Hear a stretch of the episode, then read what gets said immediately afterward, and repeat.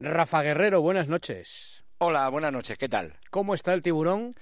El tiburón está ahí, esperando al gran tiburón blanco que vendrá en la Copa del Rey a León. Sí, señor.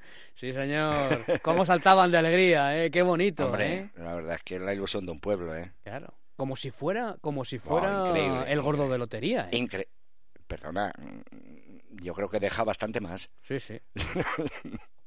Además, hay hay otra cosa que te voy a decir. Em, las cuatro últimas veces que se ha enfrentado en la Copa del Rey el Real Madrid a un equipo de segunda B ha subido. Ah, bueno, pues mira. O sea, que vamos con, que vamos con la suerte. Incluida la Ponferradina, el último. Que Sí, vamos sí. con la suerte. Además, hay- es un proyecto bonito. Eh, el del León ahora está ahí eh, Felipe Llamazares, ¿verdad?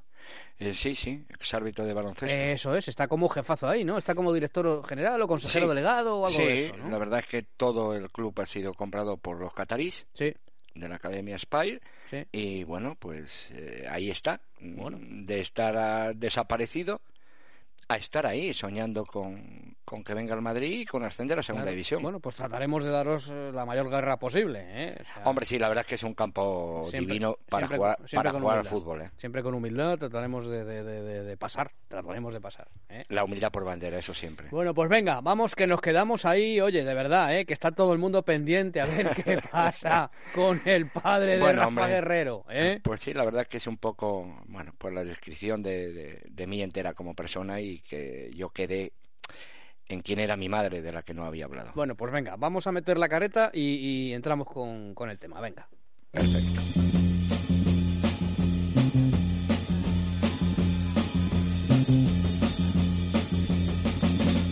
Desde la banda, con Rafa Guerrero.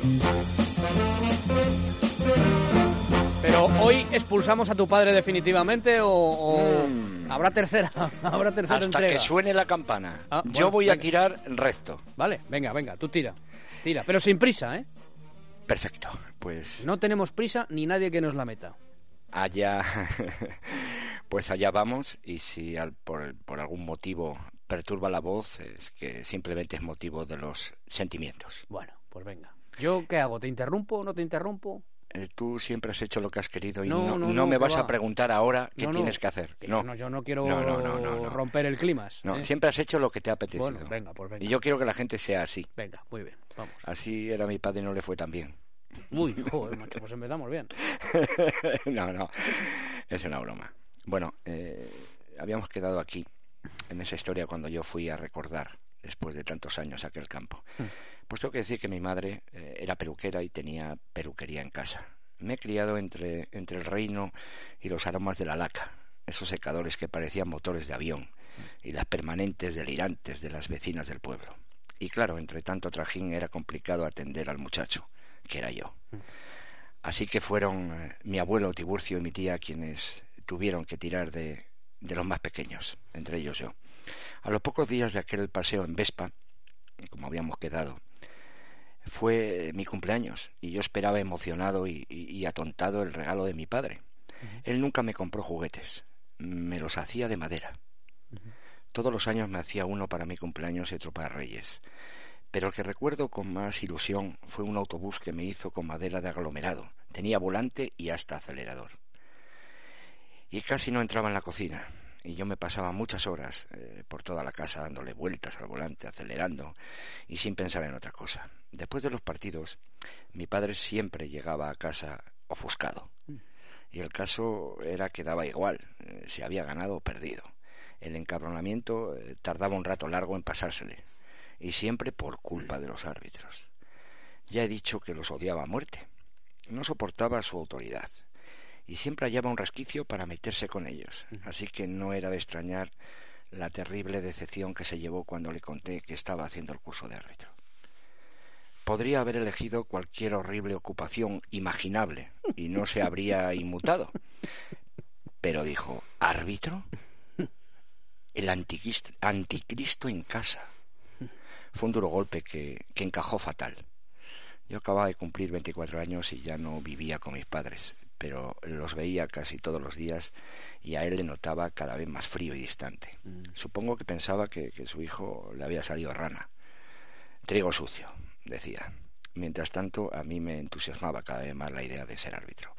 Saqué el número uno en la prueba final y por supuesto no hubo felicitaciones, ni fiesta familiar, ni nada. Él no entendía a los árbitros y yo tampoco entendía su comportamiento en el campo como entrenador. Ahí chocábamos con estrépito.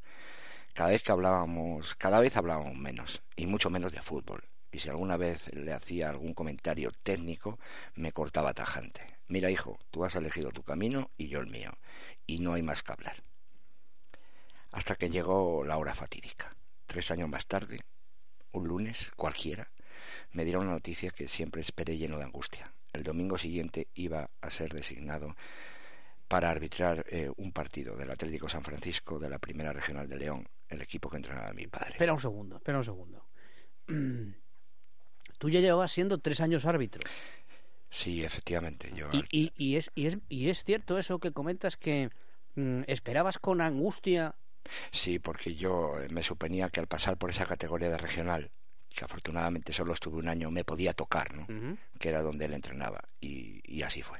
Y entonces cuando no te tocaba, tú lo sentías como una liberación en realidad. Por supuesto, yo cada, cada lunes que había nombramientos, cuando no tenía que, eh, que rozar ese, ese equipo, para mí era una liberación. ¿Y no era posible que tú le comunicase, comunicaras? No, no, no, yo nunca comuniqué nada porque yo me había hecho árbitro para afrontar absolutamente todo, incluido pues, pues lo peor que me podía pasar en esa categoría, que era arbitrar al equipo de Ni nadie tampoco te sugirió desde el comité técnico eh, en ese momento, colegio. Bueno, quizá, eh, quizá me pusieran a, prueba también, porque bueno, iba destacando y, y querían verme, pues bueno, en lo más jorobado, ¿no? De la regional. Y el partido era el domingo y te lo notifican el lunes. Sí, siempre los lunes. Que es donde te has quedado. Sí, siempre los lunes. Y así me notificaron y no se lo dije me lo guardé. No sé, pensé que, que, él iba a estar incómodo toda la semana pensando en el asunto. A mi madre sí se lo comenté y puso cara de susto por lo que se le venía encima.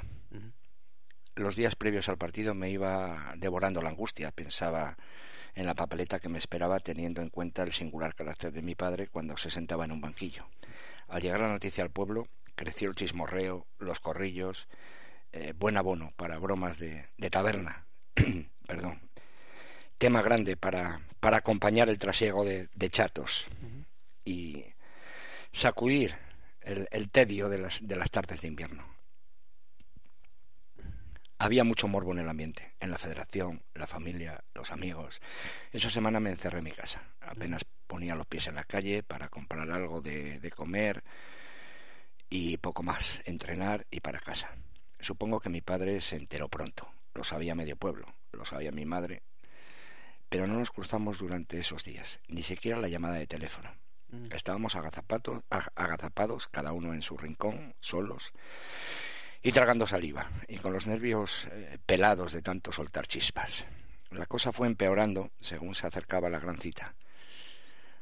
Una noche cogí el coche y me fui a León vagando por las calles, eh, me parecía además una ciudad extraña, como si hubiera un extranjero en mí, en mí metido. Me temblaba el cuerpo, me atacó una especie de, paranoia y, me obsesioné con la gente que pasaba a mi lado. Todos me miraban, que no era así. Y luego se miraban entre ellos y podía advertir sus sonrisas cómplices. Entre un bar, entré en un bar y, pedí una caña.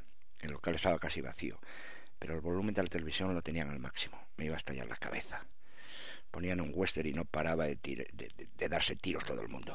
Parecía que, que, las balas rebotaban en la barra. Me ventilé la caña, di un par de tragos y me fui a casa.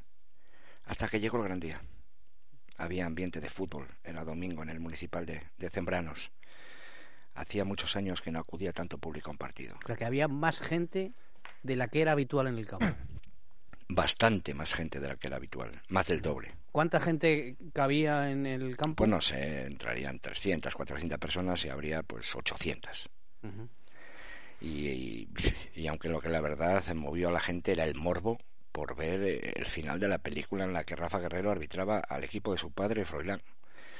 Llegó gente de Zembranos y también de otros pueblos de la provincia. Hombres, mujeres, niños, bueno, parecía el oeste. Corría un aire fresco de esa tarde de domingo pero el magnífico sol de invierno que, lucía lo hacía soportable. El personal apareció vestido para la ocasión, como si acudieran a una sesión del Bermú. Un día de fiesta. En el campo cada uno se hacía sitio a su manera, se iban sentando, apoyándose en los hierros oxidados o en postes de la luz también. No había gradas, y una vallita de un metro de altura más o menos delimitaba todo el terreno, que era la única separación física entre los jugadores y el público. Había que ser valiente para correr por esas bandas. Y los que se pateaban esos campos lo eran. Se jugaba con extremos, por mucho que ardieran las bandas, hasta ahí podíamos llegar. Siempre se jugaba con, extremos, el izquierdo y el derecho. En eso nunca había discusión. Todo el lugar tenía un aspecto decadente, casi de, de, derribo, pero nada más terrible que el terreno de juego, un secarral por el que parecía que acababa de pasar una manada de búfalos enloquecidos, no muy apto para el fútbol, pero se podía jugar. Fue al entrar a los vestuarios dos casetas de ladrillo cubiertas por un techo de uralita, al fondo un retrete, tres tubos de plomo asomando por la pared, una ducha y me crucé con mi padre. Uh -huh. Un frío saludo. Por primera vez en, en, Sí, sí. en, en toda Sí. la semana. Sí, sí, sí. Un frío saludo y nada más duró el encuentro. Pero un frío saludo, ¿cómo? Hola, ¿os chocasteis la mano? Hola, hola, nada más. No hubo choque de ¿Y él manos. siguió? ¿Siguió sí, sí, él? siguió a su caseta y, ¿Y yo a la y mía. tú a la tuya? Sí. No abrimos la boca ninguno de los dos, ni siquiera para desearnos suerte. Y no es porque no hubiésemos quedado mudos, que no era así, desde luego. Sobre todo por mi padre, ya me hubiera gustado que hubiera sido mudo por lo menos ese día. Mi padre se acercó al banquillo visitante, pero no se sentó. Vestía un traje oscuro, camisa blanca, la corbata de los grandes momentos y una gabardina de tres cuartos. Iba impecable, muy elegante, hecho un pincel. Mm. Los dos equipos listos, sorteo de campos, una foto para el recuerdo, mis linieres y yo, y los dos capitanes. Entonces empezó la temida refriega. Bueno, aquí lo tenemos que dejar. Qué bien. Qué bien. Aquí lo tenemos que dejar.